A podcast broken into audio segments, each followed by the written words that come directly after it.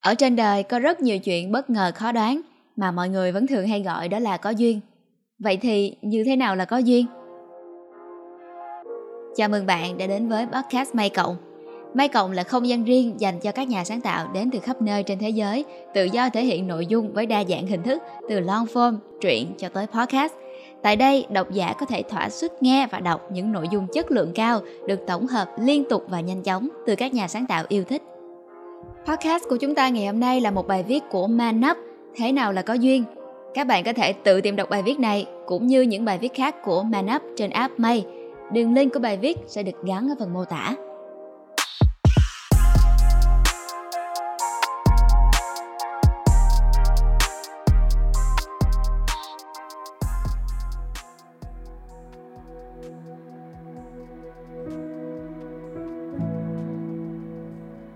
Ở trên đời có rất nhiều chuyện bất ngờ khó đoán mà mọi người vẫn thường hay gọi đó là có duyên.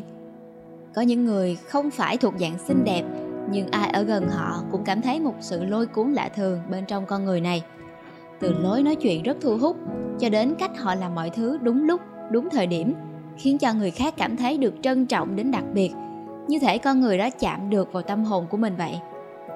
Hay như chuyện có nhiều người yêu nhau ban đầu vốn chẳng có sự liên quan nào nhưng nhờ một câu nói mở đầu bơn quơ, mới chợt ngoái lại nhìn, rồi cảm thấy không hiểu sao con người này đối với mình có một cảm giác gì đó thật thân quen. Họ có thể cũng cãi nhau nhiều như những cặp đôi khác, nhưng bao nhiêu lần cãi nhau như thế vẫn không thể chia tay được. Cứ mỗi lần làm lành là lại một lần gắn bó hơn. Khi đứng trước những chuyện tình cờ trùng hợp đến khó hiểu ấy, có lẽ ai cũng nghĩ rằng vũ trụ này hẳn đã sắp đặt một thiên cơ gì đó để chỉ chờ đến đúng lúc vận thế mới được hé lộ cho bạn. Mặc dù vậy, tôi vẫn luôn tin rằng mọi thứ thật ra vẫn luôn xảy ra vì hàng chuỗi những nguyên nhân và hệ quả rất rõ ràng. Chỉ là vì mọi người không mấy khi chịu nhìn vào chúng với độ khuếch đại của kính hiển vi, thế nên chúng ta cũng không nhìn được mọi thứ đã diễn ra như thế nào. Duyên, bên trong bản thân mỗi con người. Để giải thích ngắn gọn, duyên là gì? Bạn có thể nghĩ về nó là đúng việc, đúng người, đúng lúc, đúng hoàn cảnh. Đôi khi trong đời, để cảm nhận được một bộ phim hay một quyển sách cũng cần phải có duyên. Có lẽ ai cũng có một bộ phim mà trước đây đã xem nhiều lần rồi mà lại bỏ dở chỉ sau 10 phút. Nhưng vào một ngày đẹp trời quyết định xem một lần nữa thì lại bắt đầu bị cuốn vào mà không dứt ra được. Có thể là vì năm xưa bạn vẫn còn chưa có đủ kiến thức cũng chưa đủ trải nghiệm để có thể hiểu được giá trị mà nó muốn truyền tải. Nhưng sau ngày hôm đó, nhờ thế mà bạn đã nhận ra rằng những tác phẩm nghệ thuật như vậy vốn không phải là thứ để người ta xem xong, rồi phán là hay hay là không hay. Chúng tồn tại ở đó giống như một câu đố để đánh giá nhãn quan của bạn trước thế gian. Nếu bạn hiểu được nó thì mới có thể bắt đầu thích. Có khi nào bạn đang rất trăn trở về một vấn đề và tình cờ tìm được lời giải cho vấn đề đó khi đang mệt mỏi đọc một vài bài bâng quơ trên mạng chưa? Vấn đề mà ngày ấy bạn từng trăn trở lời giải cho nó vẫn đã luôn tồn tại rồi. Chỉ là lúc ấy bạn mới bắt đầu tự hỏi nên lúc ấy mới bắt đầu tìm kiếm đến câu trả lời. Giống như câu nói nếu như một người đã có tâm muốn học người thầy ngay lập tức sẽ xuất hiện ở nhà bên. Để lý giải về cơ duyên thời điểm có lẽ là mấu chốt quan trọng nhất. Bởi lẽ từ khi được sinh ra cho đến lúc chết đi dù chỉ sống một cuộc đời, nhưng ai cũng đều trải qua nhiều cuộc sống khác nhau rồi. Từ khi còn bé cho tới lúc 30 tuổi, bạn đã từng thay đổi nơi ở nhiều lần chưa? Những bạn bè từ hồi cấp 1 giờ có còn biết đến nhau nữa không? Người bạn yêu hồi ấy đã bao nhiêu năm rồi không liên lạc? Còn người ấu trĩ của bạn mới chỉ 5 năm trước khác như thế nào với chính bạn bây giờ? Có phải là càng lớn thì bạn lại càng hiểu hơn về tâm tư của bố mẹ rồi đúng không? Nếu bạn nói với một cậu trai trẻ 20 tuổi về trách nhiệm của người đàn ông trong gia đình thì có lẽ họ sẽ lãng tránh hoặc gạt đi.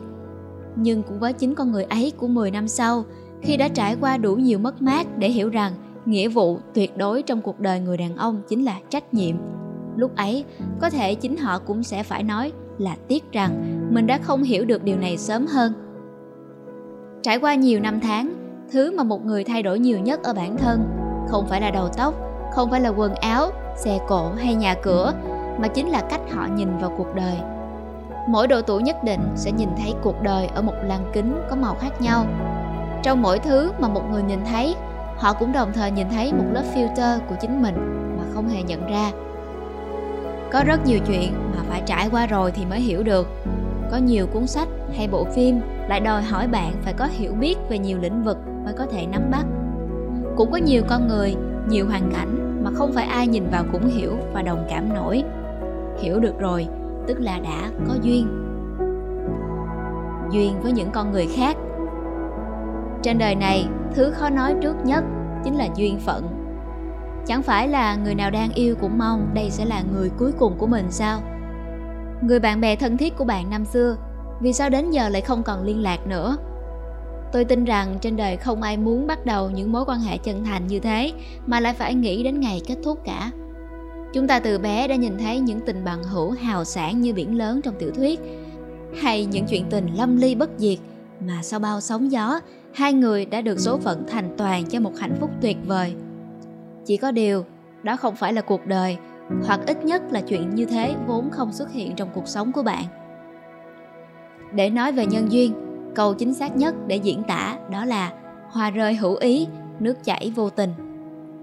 Ý của câu nói ấy là ngay trong những mối quan hệ trùng hợp thần kỳ, thì hai người vẫn luôn gắn kết với nhau bởi vì những mục đích và lý do cụ thể. Ngay cả với những người cùng nhau đi chung một đoạn đường, đến lúc cần phải tách ra để đi con đường riêng thì cũng sẽ dứt tình mà đi. Tình cảm giữa người với người là thứ tuyệt đối không thể cưỡng cầu. Càng cố chấp thì sẽ chỉ càng làm trở nên tuyệt vọng hơn. Thay vào đó mọi người chỉ có thể chấp nhận rằng nhân sinh cũng giống như chuyện hoa nở hoa tàn, có mùa đẹp nhất thì cũng phải có mùa phân ly. Khi còn trẻ, thứ mà người ta theo đuổi nhiều nhất là sở thích của bản thân. Thế nên bạn bè của bạn khi ấy cũng là những người có chung sở thích.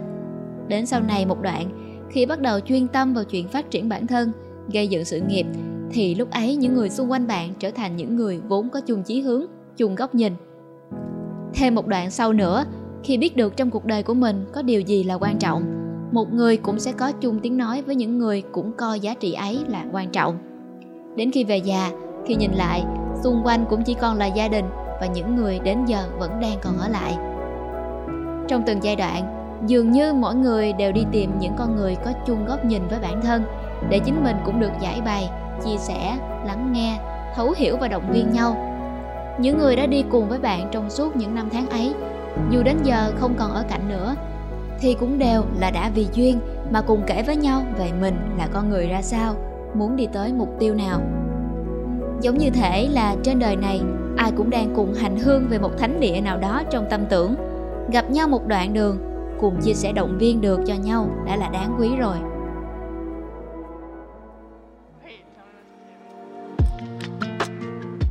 Khi đứng trước những chuyện tình cờ trùng hợp đến khó hiểu ấy, có lẽ ai cũng nghĩ rằng vũ trụ này hẳn đã sắp đặt một thiên cơ gì đó để chỉ chờ đến đúng lúc, vận thế mới được hé lộ cho bạn.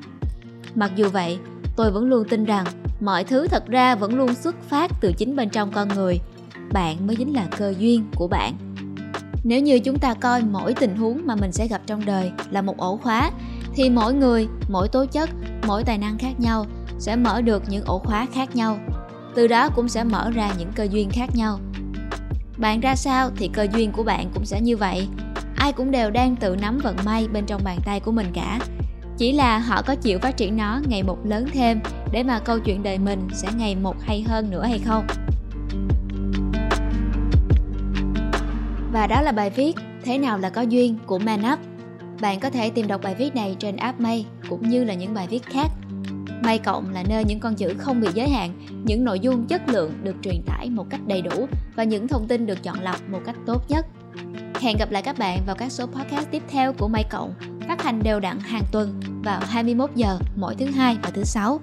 Còn mình là Ayla Nguyễn. Xin chào.